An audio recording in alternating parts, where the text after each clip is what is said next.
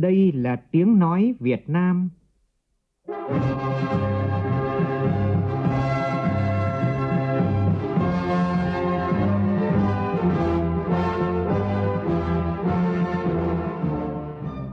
là tiếng nói Việt Nam,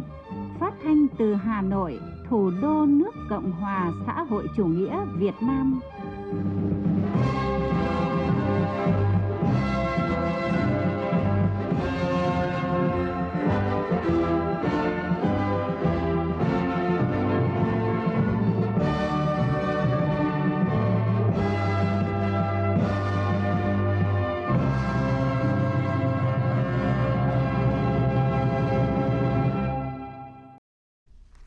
Kính chào quý vị và các bạn. Mời quý vị và các bạn nghe chương trình Thời sự trưa của Đài Tiếng Nói Việt Nam.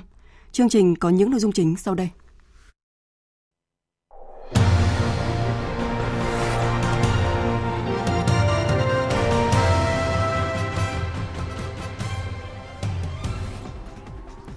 Lễ kỷ niệm 60 năm ngày thiết lập quan hệ ngoại giao, 45 năm ngày ký hiệp ước hữu nghị và hợp tác Việt Nam Lào diễn ra trọng thể tại thủ đô Hà Nội. Mối quan hệ vĩ đại, tình đoàn kết đặc biệt và hợp tác toàn diện Việt Nam Lào là một điển hình về sự gắn kết bền chặt giữa hai dân tộc vì độc lập tự do và tiến bộ xã hội. Quảng Nam giả soát các dự án đầu tư sử dụng đất có dấu hiệu vi phạm pháp luật. Lãnh đạo xã Tiên Phong kêu gọi mua bò giống giúp người nghèo vượt khó. Trong chương trình, phóng viên Đài Tiếng nói Việt Nam phản ánh câu chuyện ý nghĩa này ở xã vùng sâu vùng xa Chư Pui, huyện Krông Bông, tỉnh Đắk Lắk. Trong phần tin quốc tế, Đảng, Nhân dân Campuchia tổ chức hội nghị bất thường Ban chấp hành Trung Đảng và xác nhận ủng hộ ông Hun Sen làm ứng cử viên Thủ tướng Chính phủ nhiệm kỳ tới. Iran tuyên bố đủ khả năng chế tạo bom hạt nhân ngay sau khi Tổng thống Mỹ kết thúc chuyến công du Trung Đông.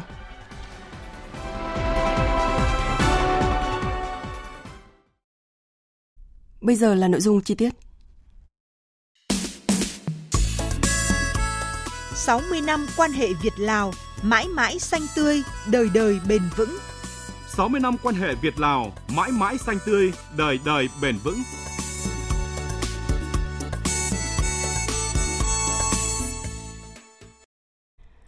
Thưa quý vị và các bạn, sáng nay, lễ kỷ niệm 60 năm ngày thiết lập quan hệ ngoại giao, 45 năm ngày ký hiệp ước hữu nghị và hợp tác Việt Nam Lào được tổ chức trọng thể tại thủ đô Hà Nội. Tham dự lễ kỷ niệm có các đồng chí Tổng Bí thư Nguyễn Phú Trọng, nguyên Tổng Bí thư Nông Đức Mạnh, Chủ tịch nước Nguyễn Xuân Phúc, Thủ tướng Phạm Minh Chính, nguyên Thủ tướng Nguyễn Tấn Dũng, Chủ tịch Quốc hội Vương Đình Huệ, các nguyên Chủ tịch Quốc hội Nguyễn Văn An, Nguyễn Thị Kim Ngân, Ủy viên Bộ Chính trị, Bí thư Thành ủy Hà Nội Đinh Tiến Dũng, Bí thư Trung ương Đảng, Chủ tịch Ủy ban Trung ương Mặt trận Tổ quốc Việt Nam Đỗ Văn Chiến, cùng nhiều đồng chí lãnh đạo, nguyên lãnh đạo Đảng, Nhà nước, các ban, bộ ngành, cơ quan trung ương. Đoàn đại biểu cấp cao Đảng, Nhà nước Lào do đồng chí Bun Thong Chít Mạ Ni, Ủy viên Bộ Chính trị, Thường trực Ban Bí thư Trung ương Đảng Nhân dân Cách mạng Lào, Phó Chủ tịch nước Cộng hòa Dân chủ Nhân dân Lào dẫn đầu, cùng đông đảo cán bộ, lưu học sinh Lào đang học tập công tác tại Việt Nam đã tham dự lễ kỷ niệm. Tham dự buổi lễ còn có đại diện Liên hiệp các tổ chức hữu nghị Việt Nam, Hội hữu nghị Việt Nam Lào, Ban liên lạc quân tình nguyện và chuyên gia quân sự Việt Nam giúp Lào, các cán bộ lão thành cách mạng, mẹ Việt Nam anh hùng, anh hùng lực lượng vũ trang nhân dân, anh hùng lao động, các tướng lĩnh, cựu chiến binh, nhân sĩ trí thức và đại diện các tầng lớp nhân dân thủ đô Hà Nội. Phản ánh của phóng viên Văn Hiếu. Thay mặt lãnh đạo Đảng, Nhà nước và nhân dân Việt Nam đọc diễn văn tại buổi lễ, Tổng Bí thư Nguyễn Phú Trọng gửi tới đồng chí Bun Thông Chít Mani và qua đồng chí gửi tới lãnh đạo Đảng, Nhà nước và nhân dân các dân tộc Lào anh em những tình cảm thân thiết, chân thành và lời chúc mừng nồng nhiệt nhất. Khẳng định là hai nước láng giềng gần gũi, cùng uống chung dòng nước sông Mekong, cùng tựa lưng vào dãy núi Trường Sơn hùng vĩ, Việt Nam và Lào có truyền thống bang giao hòa hiếu, gắn bó mật thiết với nhau trong suốt chiều dài lịch sử dựng nước và giữ nước của hai dân tộc. Tổng Bí thư Nguyễn Phú Trọng cho biết, cách đây hơn 9 thập kỷ, cùng chia sẻ khát vọng cháy bỏng thoát khỏi ách đô hộ của chế độ thực dân, giành độc lập dân tộc, các nhà cách mạng tiền bối của hai nước đã cùng nhau thành lập Đảng Cộng sản Đông Dương, tiền thân của Đảng Cộng sản Việt Nam và Đảng Nhân dân Cách mạng Lào ngày nay. Dưới sự lãnh đạo của Đảng Cộng sản Đông Dương, phong trào đấu tranh của nhân dân Việt Nam và nhân dân Lào đã diễn ra ngày càng rộng khắp và gắn bó. Với tinh thần đồng chí, anh em ruột thịt và ý chí cách mạng quật cường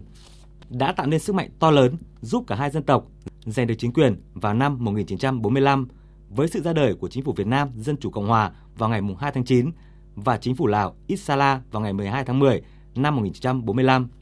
trong những năm tiếp theo, Đảng Cộng sản Đông Dương được tách ra thành ba đảng tại mỗi nước Việt Nam, Lào và Campuchia đã lãnh đạo liên minh chiến đấu, phối hợp ủng hộ lẫn nhau cả về quân sự, chính trị và ngoại giao, cùng nhau giành hết thắng lợi này đến thắng lợi khác,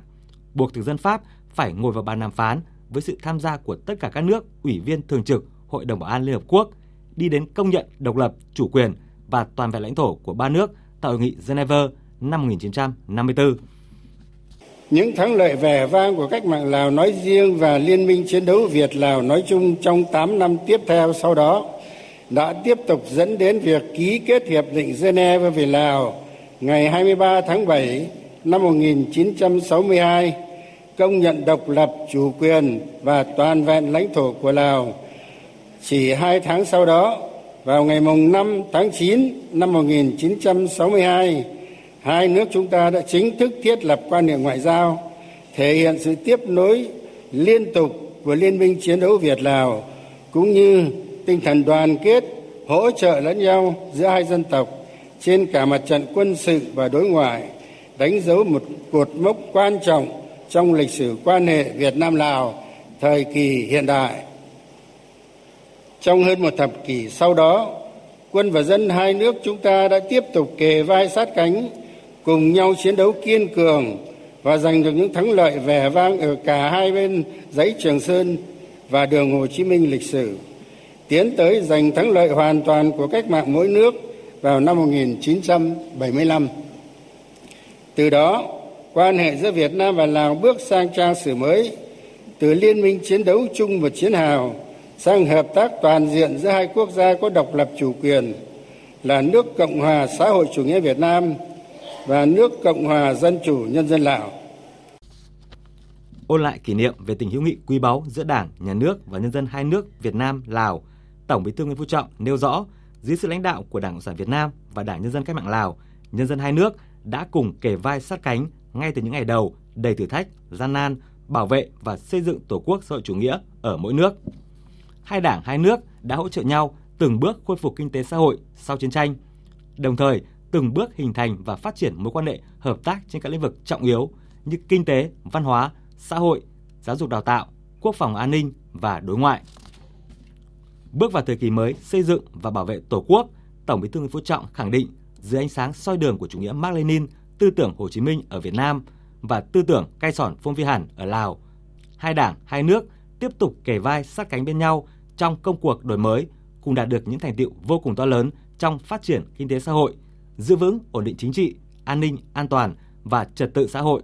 mang lại cuộc sống ngày càng ấm no và bình yên cho nhân dân mỗi nước. Những thành tựu đó có được không chỉ nhờ sự nỗ lực của mỗi đảng, mỗi nước mà còn nhờ những đóng góp quan trọng của mối quan hệ hợp tác trí tình, trí nghĩa Việt Nam Lào trong suốt chiều dài 45 năm kể từ khi hai nước ký hiệp ước hữu nghị và hợp tác. Nhìn lại những chặng đường lịch sử hào hùng mà hai dân tộc chúng ta đã đi qua, chúng ta hoàn toàn có quyền tự hào về mối quan hệ mẫu mực vô cùng trong sáng, hết mực thủy chung giữa hai đảng, hai nhà nước và nhân dân hai nước Việt Nam và Lào. Quan hệ đặc biệt Việt Lào đã được các lãnh tụ vĩ đại là Chủ tịch Hồ Chí Minh, Chủ tịch Cây Sòn Phong Vi Hàn và Chủ tịch Supha Nu Vong trực tiếp đặt nền móng, được dày công xây dựng, giữ gìn, vun đắp bằng mồ hôi, công sức và cả xương máu của các thế hệ quân và dân hai nước thực sự đã trở thành tài sản vô giá mối quan hệ có một không hai trong lịch sử thế giới. Đúng như Chủ tịch Cây Sòn Vô Mi Hàn đã khẳng định, trong lịch sử cách mạng thế giới đã có nhiều tấm gương sáng chói về tinh thần quốc tế vô sản nhưng chưa ở đâu và chưa bao giờ có sự đoàn kết liên minh chiến đấu đặc biệt lâu dài toàn diện như vậy tôi muốn khẳng định và nhấn mạnh thêm rằng tình đoàn kết hợp tác giúp đỡ lẫn nhau giữa việt nam và lào là quy luật khách quan, là nhân tố có ý nghĩa sống còn của mỗi đảng, mỗi nước. Đồng thời là tài sản chung vô giá và là nền tảng để hai nước chúng ta cùng phải phát huy trong các giai đoạn lịch sử tiếp theo. Việt nam và lào không chỉ là hai nước láng giềng mà là hai nước anh em, đồng chí. Tổng Bí thư Nguyễn Phú Trọng cũng cho rằng trong bối cảnh tình hình thế giới và khu vực đang có những diễn biến nhanh chóng, phức tạp và khó lường, nhân loại đang phải đối mặt với nhiều thách thức lớn như chiến tranh, xung đột cục bộ, cạnh tranh gay gắt giữa các nước lớn, các vấn đề an ninh phi truyền thống như dịch bệnh, thiếu hụt năng lượng, lương thực. Hai đảng, hai nhà nước và nhân dân hai nước càng phải đoàn kết, gắn bó, tăng cường hợp tác hơn nữa để cùng nhau vượt qua mọi khó khăn, tiếp tục kiên định mục tiêu độc lập dân tộc và chủ nghĩa xã hội, cùng nhau làm hết sức mình để bảo vệ và không ngừng vun đắp cho mối quan hệ hữu nghị vĩ đại, đoàn kết đặc biệt và hợp tác toàn diện Việt Nam Lào. Bày tỏ vô cùng vinh dự và tự hào được sang thành phố Hà Nội xinh đẹp tham dự buổi lễ long trọng ngày hôm nay, đồng chí Bun Thong Chit Mani, Ủy viên Bộ Chính trị, Thường trực Ban Bí thư Trung ương Đảng Nhân dân Cách mạng Lào, Phó Chủ tịch nước Cộng hòa Dân chủ Nhân dân Lào đã ôn lại kỷ niệm về tình hữu nghị quý báu giữa Đảng, Nhà nước và nhân dân hai nước Việt Nam, Lào. Khẳng định Đảng, Nhà nước và nhân dân Lào khắc cốt ghi tâm và biết ơn sâu sắc đối với Chủ tịch Hồ Chí Minh vĩ đại, Chủ tịch Cai Sòn Phong Vi Hẳn và Chủ tịch Suphanuvong kính yêu là người gây dựng và làm mẫu mực sáng chói trong giữ gìn, vun đắp tình hữu nghị vĩ đại, đoàn kết đặc biệt và hợp tác toàn diện giữa hai nước Việt Nam Lào trở thành tài sản chung vô giá, là quy luật tồn tại và phát triển của hai nước, là một trong những yếu tố quyết định thắng lợi của cách mạng mỗi nước. Tại buổi lễ, đại diện sinh viên Lào đang học tập tại Việt Nam và đại diện cho thế hệ trẻ Việt Nam phát biểu nguyện phấn đấu hết sức mình để mối quan hệ đặc biệt giữa hai nước, hai dân tộc, di sản vô giá của các thế hệ tiền bối được truyền mãi đến các thế hệ mai sau, góp phần xây dựng mối quan hệ hữu nghị Việt Nam Lào ngày càng bền chặt. Lễ kỷ niệm 60 năm ngày truyền thống lực lượng cảnh sát nhân dân và đón nhận huân chương Hồ Chí Minh của lực lượng cảnh sát nhân dân diễn ra tối qua tại Hà Nội. Tại lễ kỷ niệm, lực lượng cảnh sát nhân dân vinh dự đón huân chương Hồ Chí Minh và danh hiệu anh hùng lực lượng vũ trang nhân dân. Các phần thưởng cao quý của Đảng, Nhà nước cũng được trao tặng cho các tập thể cá nhân thuộc lực lượng cảnh sát nhân dân. Dự lễ kỷ niệm có Thủ tướng Phạm Minh Chính, lãnh đạo các ban, bộ ngành trung ương, lãnh đạo Bộ Công an, lãnh đạo thành phố Hà Nội, anh hùng lực lượng vũ trang nhân dân. Tin của phóng viên Vũ Khuyên. Tại buổi lễ, ban tổ chức đã đọc thư chúc mừng của Tổng Bí thư Nguyễn Phú Trọng nhân kỷ niệm 60 năm ngày truyền thống của lực lượng cảnh sát nhân dân Việt Nam. Trong thư, người đứng đầu Đảng ta gửi lời thăm hỏi ân cần sâu sắc nhất tới thân nhân các gia đình liệt sĩ, các đồng chí thương binh, bệnh binh, những người có công với cách mạng của lực lượng cảnh sát nhân dân. Tổng Bí thư Nguyễn Phú Trọng tin tưởng lực lượng cảnh sát nhân dân sẽ tiếp tục nỗ lực, phấn đấu với ý chí quyết tâm cao hơn nữa, với tinh thần đổi mới, năng động, sáng tạo nhiều hơn nữa, đi đầu trong xây dựng lực lượng công an nhân dân thật sự trong sạch, vững mạnh, chính quy, tinh nhuệ, hiện đại. Cũng tại buổi lễ, Thủ tướng Chính phủ Phạm Minh Chính phát biểu cho biết, Việt Nam hiện được đánh giá là quốc gia giữ vững ổn định chính trị, trật tự an toàn xã hội, chủ động tích cực hội nhập quốc tế sâu rộng, thực chất và hiệu quả. Những thành công đó có sự đóng góp quan trọng của lực lượng cảnh sát nhân dân –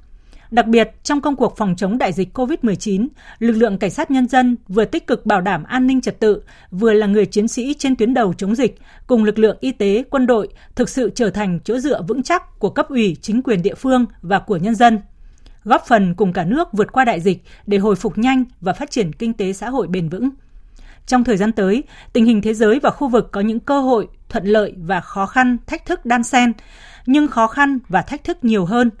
với vai trò nòng cốt, chủ công, Thủ tướng yêu cầu lực lượng cảnh sát nhân dân cần nhận thức sâu sắc bối cảnh tình hình, tích cực đổi mới tư duy, hành động, tạo ra sức mạnh tổng hợp, khắc phục những mặt còn hạn chế, khuyết điểm và thực hiện thật tốt những nhiệm vụ mà Đảng và nhân dân giao phó. Với truyền thống anh hùng cách mạng vẻ vang qua 60 năm xây dựng, chiến đấu và trưởng thành, chúng ta tin tưởng vững chắc rằng dưới ngọn cờ vẻ vang của Đảng, dựa vào sức mạnh vô địch của nhân dân, lực lượng cảnh sát nhân dân sẽ phát huy cao độ truyền thống anh hùng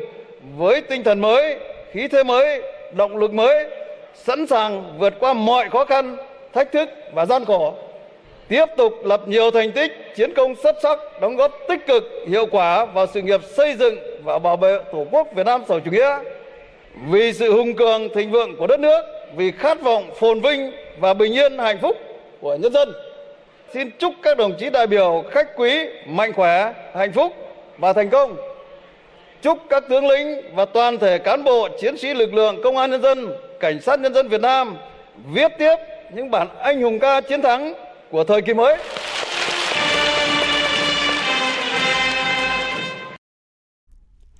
Chương trình Thời sự trưa tiếp tục với những thông tin đáng chú ý khác. Sáng nay, Hội đồng Nhân dân thành phố Hải Phòng khóa 16 khai mạc kỳ họp thứ 6, thảo luận và quyết định nhiều giải pháp đưa kinh tế xã hội thành phố tiếp tục phát triển. Phóng viên Thanh Nga, thường trú tại khu vực Đông Bắc, thông tin. 6 tháng đầu năm nay, mặc dù tình hình dịch bệnh vẫn diễn biến phức tạp, song tình hình kinh tế xã hội thành phố Hải Phòng vẫn phát triển khá. Tổng sản phẩm trên địa bàn thành phố GRDP tăng 11,1% so với cùng kỳ, thu hút đầu tư nước ngoài đạt hơn 1 tỷ đô la Mỹ. Thành phố đã triển khai nhiều dự án, công trình trọng điểm như khởi công cầu Bến Rừng nối Hải Phòng với Quảng Ninh, thông xe kỹ thuật cầu rào, đẩy nhanh dự án tuyến đường bộ ven biển đoạn qua thành phố Hải Phòng vân vân. Tuy nhiên, bên cạnh kết quả đạt được, 6 tháng đầu năm nay, thành phố Hải Phòng vẫn còn một số chỉ tiêu chưa đạt kế hoạch đề ra. Tăng trưởng GRDP đứng thứ 7 toàn quốc, giải ngân vốn đầu tư công chưa đạt yêu cầu, chỉ số phát triển công nghiệp thấp nhất trong những năm gần đây. Xu hướng tăng trưởng thành phố đang có chiều hướng chững lại.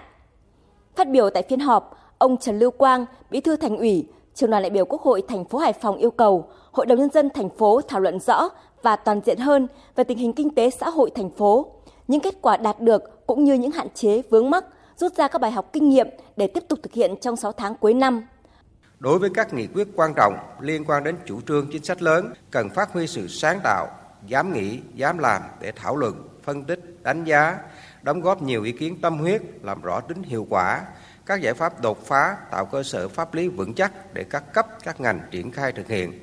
góp phần khai thác hiệu quả các tiềm năng, lợi thế so sánh của thành phố, giải quyết các nút thắt đồng thời phát huy tính năng động, sáng tạo, tự chủ của cơ sở. 6 tháng đầu năm nay, kinh tế xã hội tỉnh Quảng Nam tăng trưởng ở hầu hết các lĩnh vực. Tuy nhiên, tiến độ triển khai các dự án công trình trọng điểm còn chậm, khiếu nại tố cáo liên quan đến đất đai còn phức tạp và kéo dài. Đây là thông tin được đưa ra tại kỳ họp thứ 9 Hội đồng Nhân dân tỉnh Quảng Nam khóa 10 khai mạc sáng nay. Tin của phóng viên Long Phi. Theo ông Lê Trí Thanh, Chủ tịch Ủy ban Nhân dân tỉnh Quảng Nam, mặc dù nguồn thu ngân sách nhà nước tăng, tuy nhiên đối với nguồn thu từ tiền sử dụng đất còn tiềm ẩn nhiều rủi ro. 6 tháng đầu năm nay mới chỉ đạt 45% dự toán năm. Chủ tịch Ủy ban Nhân dân tỉnh Quảng Nam nêu ra 8 nhóm nhiệm vụ giải pháp bổ sung để thực hiện đạt và vượt mức các chỉ tiêu đề ra trong năm. Trong đó khẳng định quyết tâm triển khai thực hiện hiệu quả các nội dung trong kết luận của Thủ tướng Chính phủ tại buổi làm việc với lãnh đạo tỉnh Quảng Nam. Địa phương đang đẩy nhanh tiến độ triển khai lập quy hoạch tỉnh thời kỳ 2021-2030, tầm nhìn đến năm 2050, trình Thủ tướng Chính phủ phê duyệt trong quý 4 năm nay. Phát biểu tại kỳ họp thứ 9 Hội đồng Nhân dân tỉnh Quảng Nam sáng nay, Phó Chủ tịch Quốc hội Nguyễn Đức Hải đề nghị tỉnh Quảng Nam bám sát nghị quyết đại hội lần thứ 13 của Đảng, nghị quyết của Quốc hội khóa 15 và kế hoạch phát triển kinh tế xã hội năm 2022 để cụ thể hóa vào nghị quyết của Hội đồng Nhân dân tỉnh Quảng Nam, bảo đảm sát với thực tiễn, dễ thực hiện, dễ kiểm tra giám sát, tiếp tục tạo điều kiện thuận lợi cho các doanh nghiệp đi vào hoạt động ổn định, tháo gỡ khó khăn vướng mắc cho các công trình trọng điểm, khẳng định và phát huy vai trò trụ cột của công nghiệp xây dựng trong tăng trưởng kinh tế, tiếp tục phát triển kinh tế biển, dịch vụ logistics và các vận tải đa phương thức, dịch vụ tài chính ngân hàng, thương mại điện tử, thương mại biên giới xuất nhập khẩu. Cũng sáng nay, Hội đồng Nhân dân tỉnh Bình Định khóa 13 khai mạc kỳ họp thứ 6 đánh giá tình hình kinh tế xã hội 6 tháng đầu năm, quyết định phương hướng nhiệm vụ 6 tháng cuối năm. Trong 6 tháng đầu năm nay, kinh tế của tỉnh Bình Định khôi phục mạnh mẽ và thu hút được nhiều dự án mới tại các khu công nghiệp. Tin của phóng viên Thanh Thắng thường trú tại miền Trung. 6 tháng đầu năm nay, tổng sản phẩm địa phương GRDP tỉnh Bình Định tăng hơn 7% so với cùng kỳ, cao hơn mức tăng trưởng bình quân cả nước và xếp thứ ba trong vùng kinh tế trọng điểm miền Trung. Trong đó, giá trị công nghiệp và xây dựng tăng hơn 8,2%, dịch vụ tăng 9,4%. Từ đầu năm đến nay, tỉnh Bình Định đã giải ngân vốn đầu tư xây dựng cơ bản, nguồn vốn do tỉnh quản lý là hơn 3.250 tỷ đồng, đạt hơn 41% kế hoạch năm, cao hơn tỷ lệ giải ngân trung bình của cả nước. Ông Nguyễn Tự Công Hoàng, Phó Chủ tịch Ủy ban nhân dân tỉnh Bình Định cho biết, đẩy mạnh hoạt động thu hút đầu tư, nhất là thu hút các dự án có quy mô lớn, quy trình sản xuất hiện đại, gắn với đẩy nhanh tiến độ giải phóng bằng xây dựng cơ sở hạ tầng và rà soát điều chỉnh bổ sung các chính sách khuyến khích đầu tư vào khu kinh tế nhân hội và các khu cụm công nghiệp trên địa bàn tỉnh, tạo điều kiện thuận lợi để đẩy nhanh tiến độ xây dựng hoàn thành, đưa vào sử dụng các dự án công nghiệp quy mô lớn để làm động lực thúc đẩy kinh tế xã hội của địa phương. Văn phòng Chính phủ vừa có thông báo kết luận của Phó Thủ tướng Lê Văn Thành tại cuộc họp về việc ra soát hoàn thiện dự thảo các nghị quyết của Chính phủ triển khai dự án xây dựng đường bộ cao tốc Khánh Hòa Buôn Ma Thuột, Biên Hòa Vũng Tàu, Châu Đốc Cần Thơ Sóc Trăng. Phó Thủ tướng yêu cầu Bộ Giao thông Vận tải và các cơ quan liên quan tập trung tối đa để đẩy nhanh tiến độ, Trước mắt là trình Thủ tướng Chính phủ quyết định phân cấp cho cấp tỉnh làm cơ quan chủ quản thực hiện các dự án đường bộ cao tốc theo hình thức đầu tư công thuộc chương trình, ban hành các nghị quyết của Chính phủ, triển khai các nghị quyết của Quốc hội. Bộ Giao thông Vận tải khẩn trương hoàn thiện dự thảo các nghị quyết của Chính phủ triển khai dự án xây dựng đường bộ cao tốc Khánh Hòa, Buôn Ma Thuột, Biên Hòa, Vũng Tàu, Châu Đốc, Cần Thơ, Sóc Trăng trình Chính phủ. Thời gian qua, tỉnh Bà Rịa Vũng Tàu đã đầu tư hàng ngàn tỷ đồng vào các dự án giao thông nội vùng để kết nối với quốc lộ 51, khu vực cảng Cái Mép Thị Vải, hệ thống cầu nối với tỉnh Đồng Nai. Mặc dù gặp khó khăn trong công tác giải phóng mặt bằng, dịch bệnh kéo dài, giá cả vật tư tăng, nhưng bằng sự quyết tâm của cả hệ thống chính trị, các đơn vị thi công đến nay, những dự án đã hình thành và từng bước hoàn thiện. Phản ánh của phóng viên Lưu Sơn. Dự án đường 991B có chiều dài hơn 9,7 km, tổng mức đầu tư hơn 3.951 tỷ đồng, trong đó ngân sách trung ương chiếm hơn 3.232 tỷ đồng. Đến nay, dự án đã hoàn thành được 60% phần việc. Ông Đinh Trọng Huỳnh, Giám đốc điều hành tập đoàn Cường Thịnh Thi, đơn vị thi công một trong hai gói thầu của dự án cho biết. Thì đây là dự án trọng điểm của tỉnh, án kết nối với quốc lộ 51 và sau này lên cái cao tốc Biên Hòa Vũng Tàu thì cái nhà thầu như các đơn vị cũng rất ý thức đã huy động thiết bị trong cái quá trình triển khai thi công thì ngay do nó bị ngăn cách dẫn đến 18 tháng đầu tiên là các nhà thầu đều rộng chân tại chỗ vượt lên tất cả những khó khăn thì các nhà thầu liên danh và cũng đã cố gắng cũng đã huy động tất cả các mũi vào để tăng cường làm 3 ca ngày đêm liên tục thì nhà thầu cũng đã đảm bảo được cái tiến độ về đích theo đúng như cam kết với chủ đầu với tỉnh. Cùng với không khí khẩn trương trên công trình dự án đường 991B, dự án cầu Phước An kết nối giữa thị xã Phú Mỹ, tỉnh Bà Rịa Vũng Tàu và huyện Nhân Trạch, tỉnh Đồng Nai cũng được tỉnh Bà Rịa Vũng Tàu thực hiện công tác đền bù, giải phóng mặt bằng, khảo sát, lập hồ sơ thiết kế kỹ thuật, dự toán. Dự kiến tỉnh sẽ tổ chức đấu thầu lựa chọn nhà thầu xây lắp và khởi công xây dựng công trình trong năm 2022.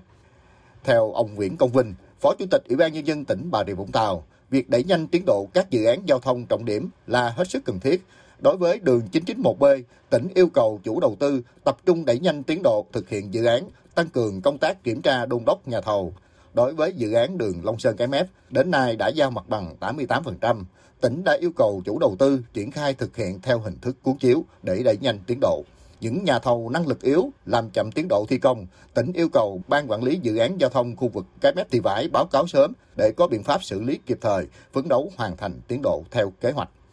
Hiện nay tỉnh cũng đang triển khai cái đường 991B thì hiện nay trên công trường đang tập trung các cái mũi để thi công. Tiến độ thì tỉnh kiểm soát hàng tháng. À, tuy nhiên trong quá trình triển khai thì trước đây nó có vướng một số cái công tác không bằng. Thì trong quá trình vận động hỗ trợ tuyên truyền thì từ từ bà con cũng chấp hành. Bây giờ cái địa hình thi công trên cái hệ thống sông rạch đối với cái dự án này cũng rất là phức tạp. Phải có những thiết bị chuyên dùng mà đưa vào hoặc vận chuyển vật tư nó cũng có phức tạp cho nên nó cũng ảnh hưởng đến tiến độ. Đó, thì đến giờ này cơ bản khắc phục được rồi. Trong kế hoạch đầu tư công trung hạn giai đoạn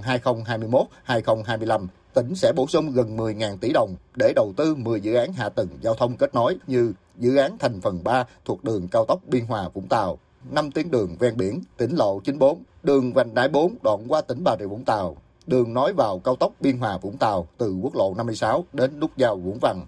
đường Hội Bài Phước Tân nối cao tốc Biên Hòa Vũng Tàu với quốc lộ 51. Việc tỉnh Bà Rịa Vũng Tàu bổ sung 10 dự án giao thông nêu trên vào kế hoạch đầu tư công trung hạn giai đoạn 2021-2025 đã thể hiện sự quyết tâm cho việc đầu tư có trọng điểm để hình thành xây dựng những dự án giao thông có tính kết nối, tạo động lực tăng trưởng mới, hình thành những không gian nền tảng phát triển vững chắc và lâu dài cho Bà Rịa Vũng Tàu. Chương trình tiếp tục với câu chuyện xã hội nhiều ý nghĩa. Từ lời kêu gọi quyên góp mua bò giống giúp các hộ nghèo do Bí thư Đảng ủy xã đăng trên mạng xã hội, Đến nay, xã vùng sâu Chư Pui, huyện Krobong, tỉnh Đắk Lắk đã có một ngân hàng bò giống giúp các hộ nghèo có điều kiện vươn lên. Trách nhiệm của người đứng đầu và tinh thần đoàn kết của tập thể Đảng ủy xã đã trở thành nguồn lực rất cụ thể và có ý nghĩa thiết thực. Phóng viên Tuấn Anh, thường trú tại Tây Nguyên, có bài đề cập. Mời quý vị và các bạn cùng nghe. Chúng tôi gặp anh Vàng Xeo Vư ở thôn Erớt, xã Chư Pui, huyện Krông Bông, tỉnh Đắk Lắk khi anh đang tất bật công việc giúp tốp thợ xây nhà. Giữa ngổn ngang gạch cát, quần áo dính bết hồ xây nhưng anh Vư rất vui vì ngày có nhà mới đang rất gần. Anh Vư kể, năm 2017, anh nhận được một con bò sinh sản trị giá hơn 15 triệu đồng từ chương trình Ngân hàng bò giống của xã. Sau một năm chăm sóc, bò mẹ đã sinh bê cái và anh đã trả lại bò giống cho chương trình để chuyển cho hộ khác tiếp tục nuôi. Đến nay, sau 4 năm chăm sóc, bò cái đã sinh thêm 3 con. Cuộc sống của gia đình ngày càng ổn định. Cả bên xã đã cho gia đình con bò đấy để nuôi Từ đó nó sinh ra được ba con. Từ đó bán hai quan nó chuẩn bị đi xây nhà. Trong gia đình nó rất là cảm ơn để hướng nào quan tâm. Tương tự, anh Vũ Văn Sinh thuộc diện hộ nghèo ở thôn E Rớt cũng vừa được nhận bò giống. Anh Sinh cho biết mình sẽ cố gắng nuôi dưỡng thật tốt để bò sinh sản, nhanh chóng cải thiện kinh tế gia đình. Nhận được con bò hỗ trợ, gia đình tôi rất là vui. Tôi sẽ cố gắng nuôi để cho nó sinh sản, để phát triển kinh tế gia đình, ổn định cuộc sống. Cảm ơn xã và địa phương quan tâm đến gia đình. Theo ông Vàng Xeo Măng, trưởng thôn E Rớt, những năm qua, nhờ chính quyền địa phương hỗ trợ, các hộ nghèo được nhận bò luôn tích cực chăm sóc, nuôi dưỡng và tiếp tục nhân rộng mô hình ngân hàng bò với hy vọng nhanh chóng thoát nghèo. Gần như là 80% người dân là đã được chuyển tiếp. Mỗi hộ là được một lứa rồi. Nhờ đó thì đời sống bà con ở nơi đây đã được à, thay ra đổi thịt. Hộ nghèo thì à, cũng vẫn còn rất là cao nhưng mà cũng nhiều người nhiều hộ dân cũng không còn cái việc mà thiếu đói nữa. Thôn Erot, xã Chư Pui, huyện Crong Bông được biết đến là thôn khó khăn nhất của tỉnh Đắk Lắk. Ngân hàng bò giống là một trong những sáng kiến để giúp người dân vươn lên. Chủ tịch Ủy ban nhân dân xã, ông Nguyễn Văn Tâm là người tiên phong đăng bài kêu gọi trên mạng xã hội để tìm nguồn giúp đỡ. Sau những con bò đầu tiên được trao tặng hộ nghèo ở địa phương, hoạt động này được các đồng chí trong Đảng ủy, Ủy ban nhân dân xã hưởng ứng rộng rãi. Sau 5 năm, đến nay đã có 43 con bò giống sinh sản được trao tặng cho các hộ nghèo, giúp bà con dần vượt khó vươn lên. Bây giờ, ông Nguyễn Văn Tâm đã chuyển sang cương vị bí thư đảng ủy. Ông Tâm cho biết, cùng với sát sao trong công tác lãnh đạo, chỉ đạo điều hành, phát triển kinh tế, xóa đói giảm nghèo, việc các đồng chí trong đảng ủy xã trực tiếp tham gia vận động ủng hộ người nghèo đã tạo thêm những kết quả rõ rệt. Thì đến nay đàn bò đã phát triển lên đã 67 con. Có gia đình đến nay là phát triển này được ba con. Có người thì từ cái sự hỗ trợ đó, người ta cũng đã nuôi bò lớn lên bán, góp tiền thêm để làm nhà ở. Phải nói là bà con cũng rất là phấn khởi. Ngân hàng bò e rớt, đến thời điểm này có nói là hiệu quả đem lại rất là lớn. Không chỉ tích cực vận động, các mạnh thường quân, nhà hảo tâm đóng góp ủng hộ. Từ bí thư đảng ủy tới các cán bộ xã ở Chư Pui còn vận động người thân, họ hàng, bạn bè cùng chung tay góp sức, góp của mua thêm bò giống hỗ trợ người nghèo những việc làm ý nghĩa cán bộ đảng viên ở xã đã giúp cho nhiều hộ nghèo nơi đây từng ngày ổn định cuộc sống. Lực lượng cảnh sát phòng cháy chữa cháy công an thành phố Hà Nội đã cứu 4 người thoát nạn trong vụ hỏa hoạn xảy ra vào dạng sáng nay tại phường Phúc Tân, quận Hoàn Kiếm. Ba nạn nhân sức khỏe bình thường, một nạn nhân sinh năm 2004 bị bỏng đang được điều trị tại bệnh viện Quân y 103.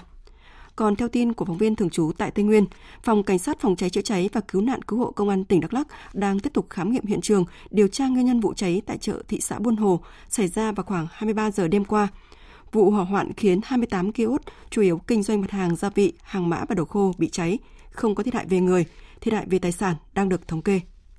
Tiếp theo là một số thông tin về thời tiết qua phần tổng hợp của biên tập viên Hiền Lương.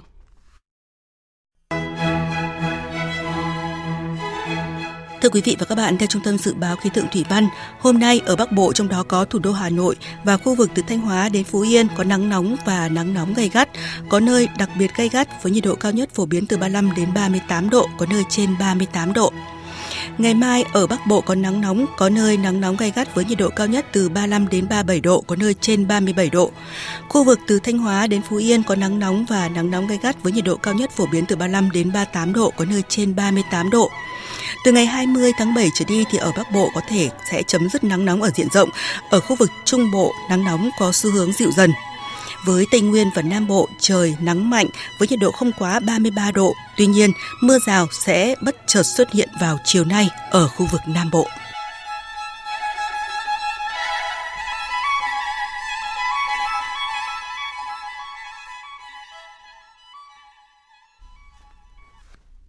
Chương trình tiếp tục với phần tin quốc tế. Đảng Nhân dân Campuchia CPP đã tiến hành hội nghị bất thường Ban chấp hành Trung Đảng trong hai ngày 16 và 17 tháng 7 dưới sự chủ trì của Chủ tịch Samdech Techo Hun Sen, Chủ tịch danh dự Heng Samrin. Theo thông báo của Đảng Nhân dân Campuchia, hội nghị đã xác nhận ủng hộ ông Hun Sen làm ứng cử viên Thủ tướng Chính phủ nhiệm kỳ thứ bảy và ông Hun Manet làm ứng cử viên chức vụ Thủ tướng tương lai. Phóng viên Văn Đỗ và Phùng Kiên, thường trú tại Campuchia, đưa tin. Hội nghị đã ghi nhận chiến thắng vang dội của Đảng Nhân dân Campuchia, chiếm 74,3% trên tổng số phiếu bầu, trong cuộc bầu cử xã phường lần thứ 5 diễn ra vào ngày 5 tháng 6 vừa qua. Cùng với đó, cũng ghi nhận cuộc bầu cử diễn ra công bằng, dân chủ. Với mục tiêu phát huy thế mạnh và khắc phục những tồn tại, Đảng Nhân dân Campuchia đã đề ra một số mục tiêu trong thời gian tới, như củng cố hòa bình, ổn định chính trị, an ninh trật tự, khống chế đại dịch COVID-19, phục hồi và phát triển kinh tế, xã hội và tăng cường dân chủ và pháp quyền. Các đại biểu cũng bày tỏ ủng hộ ông Hun Sen tiếp tục là ứng cử viên Thủ tướng khóa 7 và ủng hộ ông Hun Manet là ứng cử viên Thủ tướng tương lai. Cùng với đó, các đại biểu cũng bày tỏ mong muốn các chính đảng, tổ chức dân sự xã hội và các giới chức tiếp tục hợp tác chặt chẽ với nhau nhằm góp phần xây dựng môi trường chính trị tại Campuchia dân chủ, tốt đẹp, hướng tới cuộc bầu cử đại biểu Quốc hội khóa 7 diễn ra vào năm 2023. Về tình hình chính trị tại Sri Lanka, quyền Tổng thống nước này Ranil Wickremesinghe ban bố tình trạng khẩn cấp trên toàn quốc bắt đầu có hiệu lực kể từ hôm nay. Lệnh ban bố tình trạng khẩn cấp được đưa ra nhằm đảm bảo lợi ích an ninh, bảo vệ trật tự công cộng, dập tắt những vấn đề được xem là bất ổn xã hội và giải quyết cuộc khủng hoảng kinh tế đang bao trùm quốc đảo này. Quốc hội Sri Lanka dự kiến sẽ tổ chức bầu tổng thống mới vào ngày 20 tháng 7 tới sau khi tiếp nhận các đề cử trong ngày 19 tháng 7. Quyền Tổng thống Ranil Wickremesinghe là một trong những ứng cử viên hàng đầu cho chiếc ghế tổng thống. Iran tuyên bố đủ khả năng kỹ thuật để chế tạo bom hạt nhân, đồng thời cảnh báo phản ứng mạnh mẽ trước bất kỳ sai lầm nào của Mỹ và đồng minh. Phát biểu được đưa ra chỉ một ngày sau khi Tổng thống Mỹ Joe Biden kết thúc chuyến công du đầu tiên tới Trung Đông, với cam kết đảm bảo nước Cộng hòa Hồi giáo không thể phát triển vũ khí hạt nhân. Từng được kỳ vọng sẽ giúp kiềm chế tham vọng hạt nhân của Iran cũng như giảm nguy cơ xung đột, thỏa thuận hạt nhân lịch sử năm 2015 lại đang trở thành một nút thắt trong cuộc khủng hoảng niềm tin ngày một trầm trọng tại khu vực và trên toàn cầu. Biên tập viên Thu Hoài tổng hợp thông tin. Trả lời phỏng vấn kênh truyền hình Al Jazeera, Chủ tịch Hội đồng Chiến lược Quan hệ Quốc tế thuộc Bộ Ngoại giao Iran Kamal Karazi khẳng định nước Cộng hòa Hồi giáo có thể làm giàu urani lên mức 60% chỉ trong vài ngày và thậm chí là 90%. Bởi nước này có đủ phương tiện và năng lực kỹ thuật để sản xuất bom hạt nhân nhưng chưa quyết định làm như vậy. Trước đó một ngày, Tổng thống Ebrahim Raisi cũng cảnh báo Iran sẽ có phản ứng mạnh mẽ đối với bất kỳ sai lầm nào của Washington và các đồng minh. Tôi muốn gửi thông điệp tới Mỹ và các đồng minh rằng Iran sẽ không chấp nhận bất kỳ sự bất an và khủng hoảng nào trong khu vực và bất kỳ sai lầm nào cũng sẽ phải đối mặt với sự đáp trả gay gắt từ Iran. Quyền lực và sức mạnh quân sự của Iran tạo ra an ninh và chúng tôi coi sự can thiệp của nước ngoài và sự can thiệp của Mỹ vào khu vực là nguyên nhân của khủng hoảng và mất an ninh. Các phát biểu đưa ra trong bối cảnh đàm phán giữa Iran và các cường quốc, trong đó có Mỹ nhằm khôi phục thỏa thuận hạt nhân năm 2015 đã bị đình trệ kể từ tháng 3 vừa qua. Tổng thống Mỹ Joe Biden cũng vừa kết thúc chuyến công du đầu tiên đến Trung Đông với kết quả đáng chú ý là hiệp ước an ninh ký với Israel nhằm đảm bảo Iran sẽ không bao giờ sở hữu được vũ khí hạt nhân.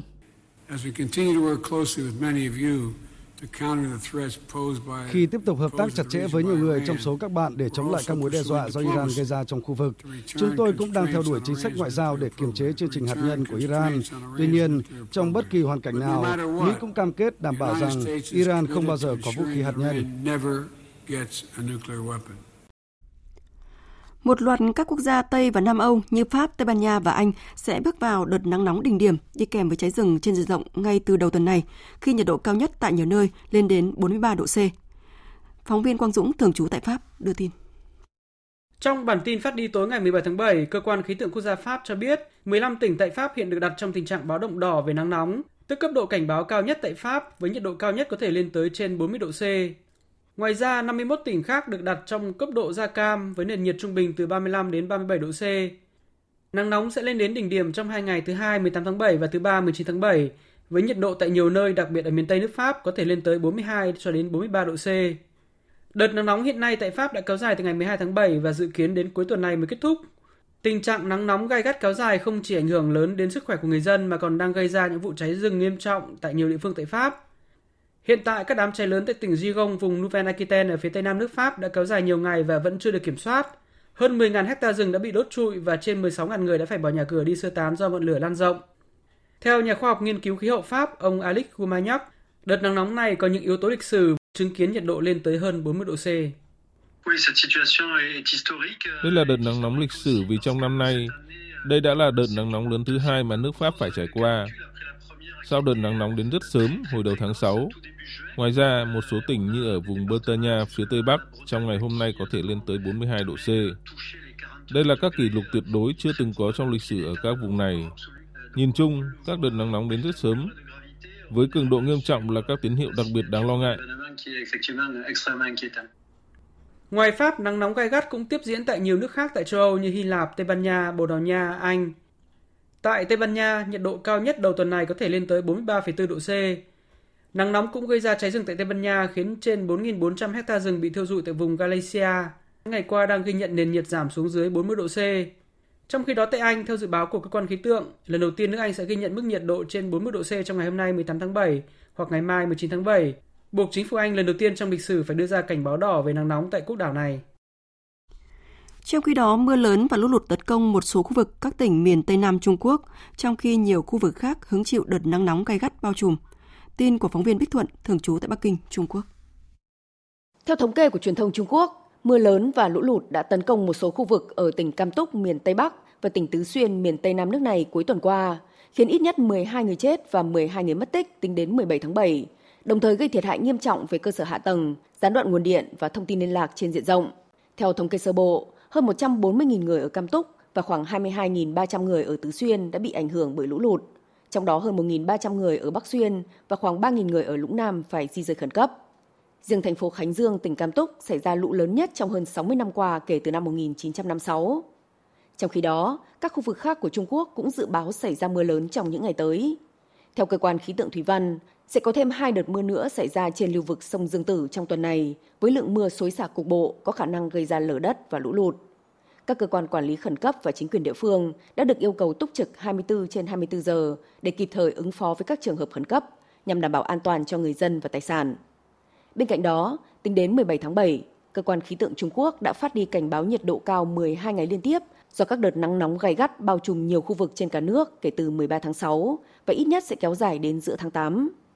Theo Đài khí tượng Trung ương Trung Quốc, thời tiết nắng nóng sẽ kéo dài ở các khu vực miền Nam và Đông Nam nước này đến 26 tháng 7 và hầu hết các khu vực ở Trung Quốc sẽ phải đối mặt với nền nhiệt cao hơn các năm trước từ 31 tháng 7 đến 15 tháng 8. 75 năm Ngày Thương binh Liệt sĩ Đền ơn đáp nghĩa Uống nước nhớ nguồn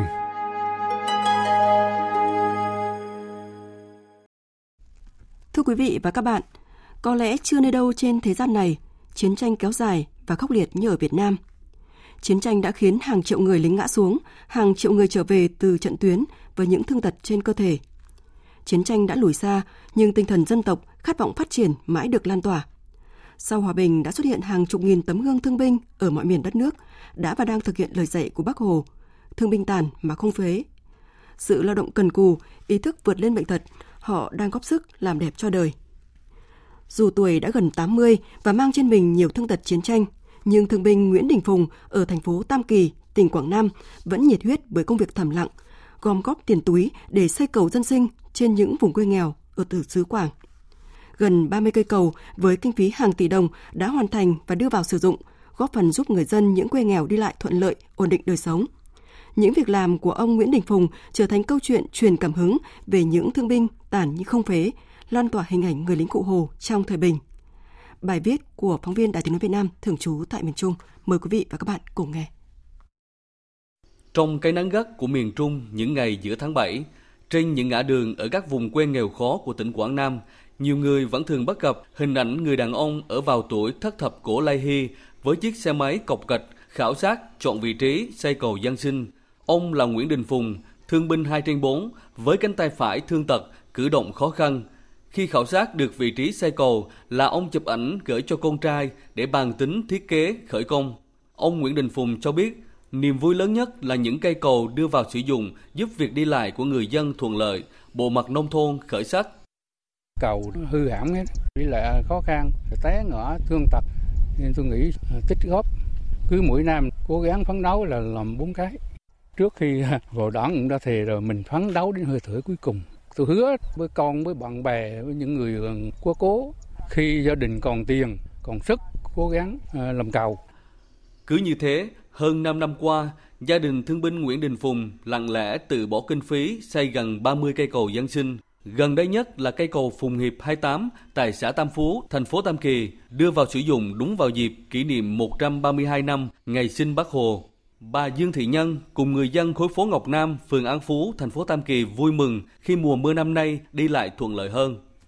Thấy à, phấn khởi, hồi trước thì chưa có cầu này thì đi qua rất khó. Nước chảy là đi không được, có cầu rồi đi rất à, dễ mà an toàn và sướng. Ngoài việc bỏ tiền túi xây cầu giúp dân, từ năm 2014 đến nay, ông Nguyễn Đình Phùng còn tham gia nhiều hoạt động xã hội, giúp đỡ nhiều mảnh đời khó khăn, bất hạnh tại địa phương. Ông Nguyễn Quang Vinh, trưởng thôn Ngọc Mỹ, xã Tam Phú, thành phố Tam Kỳ bày tỏ, chính quyền và người dân rất trân trọng và cảm phục tấm lòng của ông Nguyễn Đình Phùng. Lúc đầu chú Phùng xuống đầu tư là tôi hỏi, chú kêu gọi những cái công ty nồ là chú cũng nói thiệt gia đình chú thôi thực sự rất cảm động về cái tấm lòng của người lính cụ Hồ đã qua tuổi xế chiều rồi lạng lội rồi tự chú là kêu thợ rồi gióm sót rồi cái công trình cho nó đẩm bổ cho nhân dân.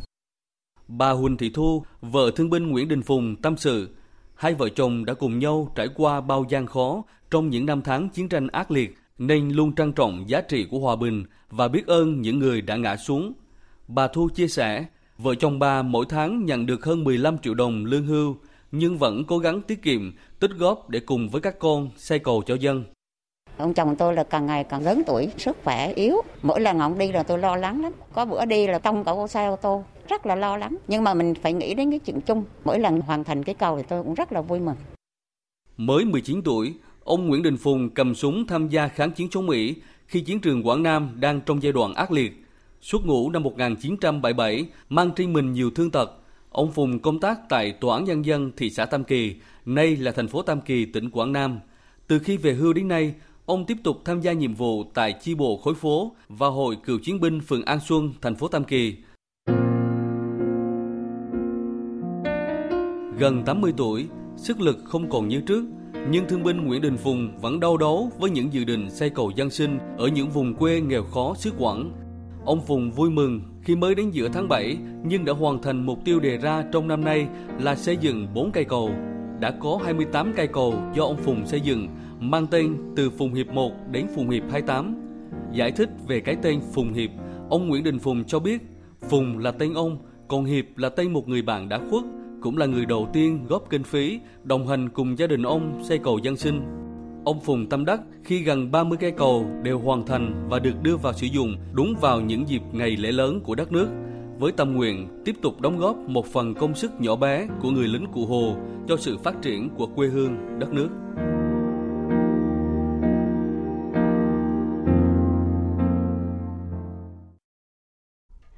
Quý vị và các bạn vừa nghe phóng viên Đài Tiếng Nói Việt Nam giới thiệu về tấm gương truyền cảm hứng của thương binh Nguyễn Đình Phùng ở Tam Kỳ, Quảng Nam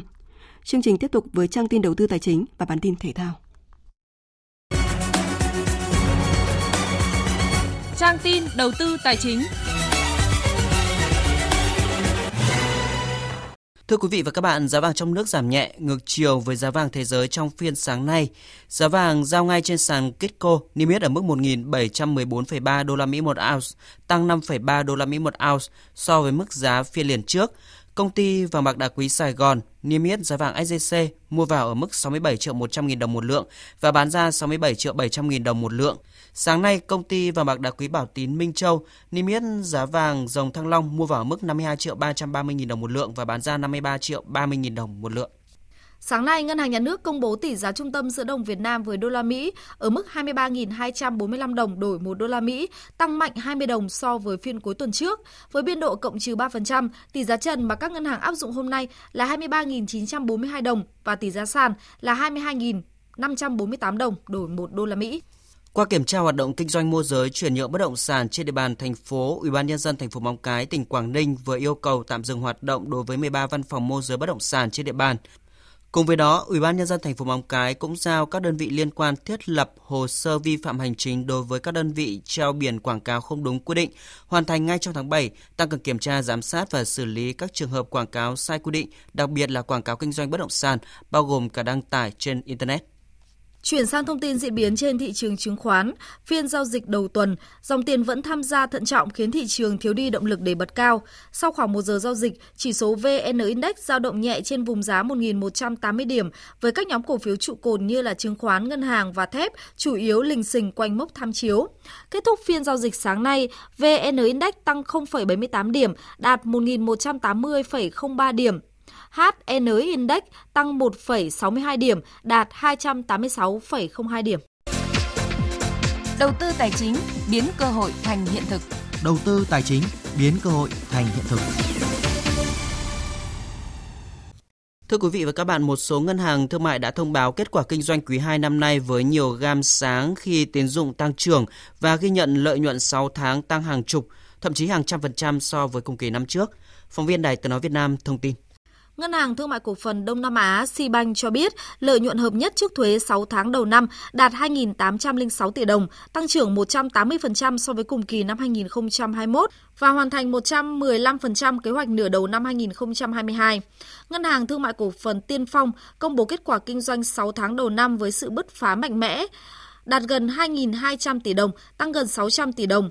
Ngân hàng Vietcombank ước tăng lợi nhuận 5 tháng đầu năm nay ở mức 30%. Giới chuyên môn đánh giá nhiều ngân hàng vẫn lãi lớn trong 6 tháng đầu năm nhờ tăng trưởng tín dụng ở mức mạnh nhất trong nhiều năm gần đây. Số liệu của Ngân hàng Nhà nước cho thấy tín dụng toàn nền kinh tế tính đến ngày 30 tháng 6 đạt 11,4 triệu tỷ đồng, tăng 9,35% so với cuối năm 2021 và cao hơn nhiều so với cùng kỳ năm trước. Ông Phạm Lưu Hưng, chuyên gia kinh tế công ty chứng khoán SSI nhận định. Tăng trưởng tín dụng khá là cao, cao hơn nhiều so với cùng kỳ của năm 2021, cũng như là các ngân hàng đều duy trì được cái mức ờ, biên lợi nhuận ổn định và cái việc xử lý nợ xấu cũng diễn ra khá là tốt. Dù vậy, lợi nhuận của các ngân hàng thương mại kỳ vọng giảm so với quý 1, chủ yếu là do nền so sánh khá cao khi quý trước có đóng góp từ những khoản thu nhập ngoài lãi bất thường. Ngoài ra, tín dụng chỉ tăng nhẹ so với quý trước cũng là yếu tố ảnh hưởng đến lợi nhuận ngành ngân hàng quý 2. Kết quả điều tra của Ngân hàng Nhà nước về xu hướng kinh doanh quý 3 năm nay cho thấy các ngân hàng đều kỳ vọng tín dụng và lợi nhuận tiếp tục tăng trưởng tốt, trong khi mặt bằng lãi suất chỉ tăng nhẹ. Cụ thể, 54,6% tổ chức tín dụng kỳ vọng kết quả kinh doanh quý 3 tiếp tục tăng nhẹ so với quý 2, 38,9% tổ chức kỳ vọng không đổi và 6,5% tổ chức lo ngại kết quả hoạt động kinh doanh suy giảm nhẹ. Để thuận lợi hơn trong quá trình cho vay, phục vụ khách hàng, nhiều ngân hàng thương mại cũng đều có kế hoạch tăng vốn điều lệ trong năm nay. Ông Nguyễn Quốc Hùng, Tổng thư ký Hiệp hội Ngân hàng cho biết. Muốn cái tổ chức tín dụng của mình phát triển một cách lành mạnh, hiệu quả và à, từng bước có thể là nâng cao cái vị thế của mình thì cũng cần tăng năng tài chính của mình. Mà tăng tài chính chính là cái việc là tăng bổ sung vốn điều lệ. Mà việc thứ ba là gì là bổ sung vào vốn hoạt động kinh doanh. Cho nên là nó sẽ có cái cơ sở để xem xét là điều chỉnh là, là hỗ trợ giảm lãi suất. Các tổ chức tín dụng cũng kỳ vọng nhu cầu sử dụng dịch vụ ngân hàng của khách hàng tiếp tục tăng trong quý 3 năm nay và cả năm 2022. Trong đó, nhu cầu vay vốn được kỳ vọng tăng nhiều hơn nhu cầu gửi tiền và thanh toán. Dư nợ tín dụng toàn hệ thống tổ chức tín dụng được kỳ vọng tăng bình quân 4,1% trong quý 3 và tăng 15% trong cả năm 2022.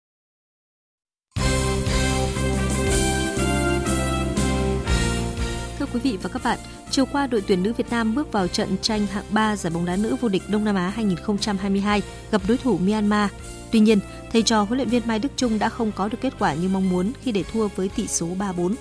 Chia sẻ sau trận đấu, huấn luyện viên Mai Đức Chung cho biết: Xin chúc mừng đội Myanmar đã giành được hạng 3. Ở trận đấu này thì là cả hai bên sức rất xuống. Ở bên Myanmar thì sụt rút rất nhiều. Chúng tôi đã tận dụng được những cơ hội và dẫn bàn rồi nhưng rất tiếc là chúng tôi không giữ được à, thủ môn và hàng hậu vệ rất là lỏng cũng mất tập trung. Trên là đội bạn phải nói hôm nay đội bạn chơi à, mặc dù thể lực yếu rồi nhưng mà đội bạn chơi với tinh thần rất là quyết tâm rất là cao. Đấy, đã lật lại ngược lại thế cờ. Cái trận đấu này tôi vẫn xin chịu trách nhiệm à, với với đội. Bên cạnh đó, chiến lược gia 71 tuổi cũng có những mong muốn trong tương lai để cải thiện chất lượng đội hình tuyển nữ Việt Nam trước những giải đấu lớn sắp tới. Năm 2023, tuyển nữ Việt Nam sẽ lần đầu tiên dự một kỳ World Cup trong lịch sử. À, tôi ờ, muốn ờ, thay đổi lại con người, đấy là một cái phải tăng cường thêm. Số trẻ của tôi thì ờ, còn non kinh nghiệm chưa đáp ứng được, số lớn thì thể lực chưa được tốt. Đấy là hai cái đầu tiên là chúng tôi phải làm. Ở trận đấu diễn ra sau đó, đội tuyển bóng đá nữ Philippines đã lần đầu tiên giành được chức vô địch Đông Nam Á sau khi có chiến thắng thuyết phục trước Thái Lan với tỷ số 3-0. Giải bóng truyền vô địch quốc gia 2022 đã khép lại tối qua với hai trận chung kết nam và nữ khá kịch tính. Ở nội dung của nữ, ngoại binh Polina Rahimova Azerbaijan tiếp tục tạo nên sự khác biệt khi giúp Glesimco Thái Bình giành chiến thắng 3-0 trước hóa chất Đức Giang Hà Nội, qua đó giành chức vô địch lần thứ hai trong lịch sử đội bóng sau 15 năm chờ đợi. Huấn luyện viên Trần Văn Giáp của Glesimco Thái Bình cho biết. Cái chiến thắng này thì ờ, nó là nỗ lực của một cả tập thể. Tuy nhiên thì có việc có ngoại binh sẽ là vấn đề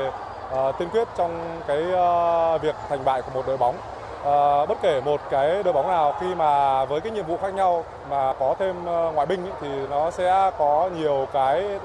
uh, tính uh, quyết định về trong cái cục diện cũng như là trong cái tính chất của giải và đặc biệt là cái thứ hạng của đội mỗi đội bóng. Ở nội dung nam, sau 4 xét đấu với Sanet Khánh Hòa, chiến thắng thuộc về Tràng An Ninh Bình với màn trình diễn ấn tượng của tài năng trẻ Nguyễn Văn Quốc Duy. Như vậy, Tràng An Ninh Bình là đội bóng nam thứ hai sau thành phố Hồ Chí Minh bảo vệ thành công chức vô địch bóng truyền quốc gia. Huấn luyện viên Bùi Trung Thảo của Tràng An Ninh Bình chia sẻ. Thực ra đến giờ phút này tôi cũng là người rất vui mừng. Tôi biết được đội Khánh Hòa chơi như như nào và thật sự là kể cả huấn luyện viên của Khánh Hòa là Bùi Quang Ngọc. Thực ra anh Ngọc là người thầy của tôi cách đây hơn 20 năm rồi. Lúc đó tôi tập trung trên đội tuyển. Nhưng đến bây giờ thì hai thầy trò, mỗi người một chiến tuyến. Cho nên là anh Ngọc thì bảo vệ màu cờ sắc áo của Khánh Hòa. Tôi làm nghề thì tôi bảo vệ màu cờ sắc áo của Ninh Bình. Cho nên là trong cái quãng thời gian mà tôi được làm vận động viên của anh Ngọc thì chắc là tôi cũng học hỏi được nhiều cái. Giải bóng bàn vô địch quốc gia Báo Nhân dân 2022 vừa kết thúc tối qua là giải đấu đánh dấu sự thành công của đoàn Hà Nội khi các tay vợt thủ đô mang về hai huy chương vàng đồng đội nam và đôi nam. Sự thăng hoa của bóng bàn Hà Nội được lý giải nhờ yếu tố chiến thuật, nắm bắt cơ hội và lối chơi ổn định. Huấn luyện viên Vũ Văn Trung của đội bóng bàn Hà Nội cho rằng Trước khi bước vào giải thì anh em ờ, vận động viên của Hà Nội ờ, thuộc ờ, thành phần đội tuyển quốc gia cũng chiếm một số nửa vừa tham gia SEA Games cũng như tham gia giải vô địch Đông Nam Á. Cái sức khỏe cũng như là cái tinh thần của anh em rất là tốt. Tuy nhiên thì chúng tôi trải dài một cái quãng đường mà thi đấu ba giải liên tục thì cái chấn thương cũng như là một số anh em vận động viên lớn tuổi thì cũng bị ảnh hưởng một đôi chút. Tuy nhiên thì chúng tôi đã xác định đây là một trong những cái giải uy tín và là những cái cuộc sát hạch rất quan trọng của bóng bàn Việt Nam. Chúng tôi phải cố gắng nỗ lực cao nhất. Dưới sự dẫn dắt của huấn luyện viên Vũ Văn Trung, các tay vợt Hà Nội đã thể hiện được lối đánh mạnh mẽ, nhiệt huyết khi có những màn lội ngược dòng ngoạn mục. Sự thể hiện ấn tượng của các tay vợt tại giải vô địch quốc gia năm nay đã giúp bóng bàn Hà Nội tự tin hướng đến Đại hội Thể dục Thể thao Toàn quốc diễn ra vào tháng 11 tới. Võ sĩ Muay số 1 Việt Nam Nguyễn Trần Duy Nhất đã xuất sắc hạ tay đấm người Kazakhstan Amas Srembekov để giành tấm huy chương vàng lịch sử ở đấu trường World Game 2022. Đây cũng là danh hiệu quốc tế cao nhất còn thiếu trong bộ sưu tập huy chương mà đến nay duy nhất mới hoàn tất việc chinh phục trước khi chuyển hướng sang đánh chuyên nghiệp và thử sức ở bộ môn mới như MMA. Như vậy, cùng với tấm huy chương vàng trước đó của Dương Thúy Vi ở môn ủ su, đoàn thể thao Việt Nam khép lại kỳ World Games 2022 thành công với hai huy chương vàng, đứng thứ 31 trong tổng số 70 quốc gia tham dự. Dự báo thời tiết Mời quý vị và các bạn nghe dự báo thời tiết chiều và đêm nay. Phía Tây Bắc Bộ chiều nắng nóng và nắng nóng gai gắt, có nơi đặc biệt gai gắt, chiều tối và đêm có mưa rào và rông rải rác, cục bộ có mưa vừa, mưa to, gió nhẹ, nhiệt độ từ 26 đến 39 độ, có nơi trên 39 độ. Phía Đông Bắc Bộ chiều nắng nóng và nắng nóng gai gắt, chiều tối và đêm có mưa rào và rông vài nơi, riêng vùng núi có mưa rào và rông rải rác, cục bộ có mưa vừa, mưa to, gió Nam cấp 2, cấp 3, nhiệt độ từ 27 đến 38 độ. Khu vực từ Thanh Hóa đến Thừa Thiên Huế chiều nắng nóng và nắng nóng gay gắt, có nơi đặc biệt gay gắt. Chiều tối và đêm có mưa rào và rông vài nơi gió nhẹ, nhiệt độ từ 27 cho đến 39 độ. Khu vực từ Đà Nẵng đến Bình Thuận, chiều nắng, riêng phía Bắc có nắng nóng và nắng nóng gai gắt. Chiều tối và đêm có mưa rào và rông vài nơi, gió Tây Nam cấp 2, cấp 3. Nhiệt độ từ 25 đến 37 độ. Khu vực Tây Nguyên và Nam Bộ có mưa rào và rông vài nơi, riêng chiều tối có mưa rào và rông rải rác. Cục bộ có mưa to, gió Tây Nam cấp 2, cấp 3. Nhiệt độ từ 21 đến 34 độ. Khu vực Hà Nội chiều nắng nóng và nắng nóng gai gắt, chiều tối và đêm có mưa rào và rông vài nơi, gió Nam cấp 2, cấp 3, nhiệt độ từ 28 đến 38 độ. Dự báo thời tiết biển, vùng biển Bắc và Nam Vịnh Bắc Bộ không mưa, tầm nhìn xa trên 10 km, gió Nam cấp 4, cấp 5, đêm có lúc cấp 6, biển động. Vùng biển từ Quảng Trị đến Quảng Ngãi không mưa, tầm nhìn xa trên 10 km, gió Tây Nam đến Nam cấp 4. Vùng biển từ Bình Định đến Ninh Thuận có mưa rào và rông vài nơi, tầm nhìn xa trên 10 km, gió Tây Nam đến Nam cấp 4, cấp 5.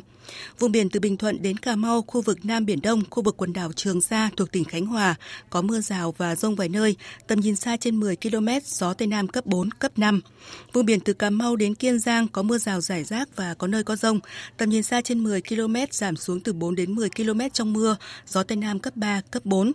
Khu vực Bắc Biển Đông, khu vực quần đảo Hoàng Sa thuộc thành phố Đà Nẵng có mưa rào và rông rải rác, tầm nhìn xa trên 10 km, gió Nam cấp 4, cấp 5. Khu vực giữa Biển Đông, khu vực Vịnh Thái Lan có mưa rào và rông rải rác, tầm nhìn xa trên 10 km, giảm xuống từ 4 đến 10 km trong mưa, gió Tây Nam đến Nam cấp 4. Vừa rồi là thông tin dự báo thời tiết. Trước khi kết thúc chương trình, chúng tôi tóm lược những tin chính vừa phát.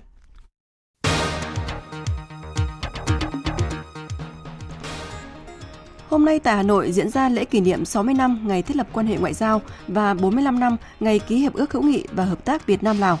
Phát biểu tại lễ kỷ niệm, Tổng Bí thư Nguyễn Phú Trọng nêu rõ, mối quan hệ hữu nghị vĩ đại, đoàn kết đặc biệt và hợp tác toàn diện Việt Nam Lào là một điển hình, một hình mẫu hiếm có về sự gắn kết bền chặt, thủy chung, trong sáng và đầy hiệu quả giữa hai dân tộc đấu tranh vì độc lập tự do và tiến bộ xã hội.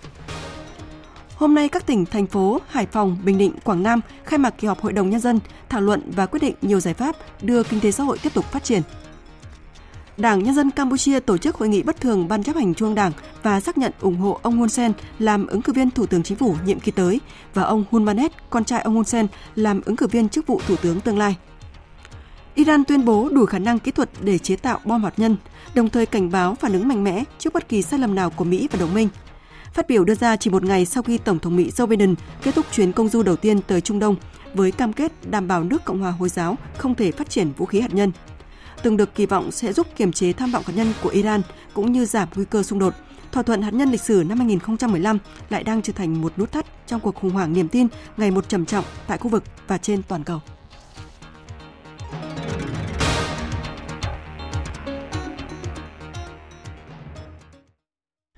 Tới đây chúng tôi kết thúc chương trình Thật sự trưa của Đài Tiếng Nói Việt Nam. Chương trình do các biên tập viên Minh Châu, Lan Anh, Nguyễn Hằng và Nga thực hiện với sự tham gia của kỹ thuật viên Tuyết Mai, chịu trách nhiệm nội dung Hoàng Trung Dũng. Cảm ơn quý vị và các bạn đã quan tâm lắng nghe.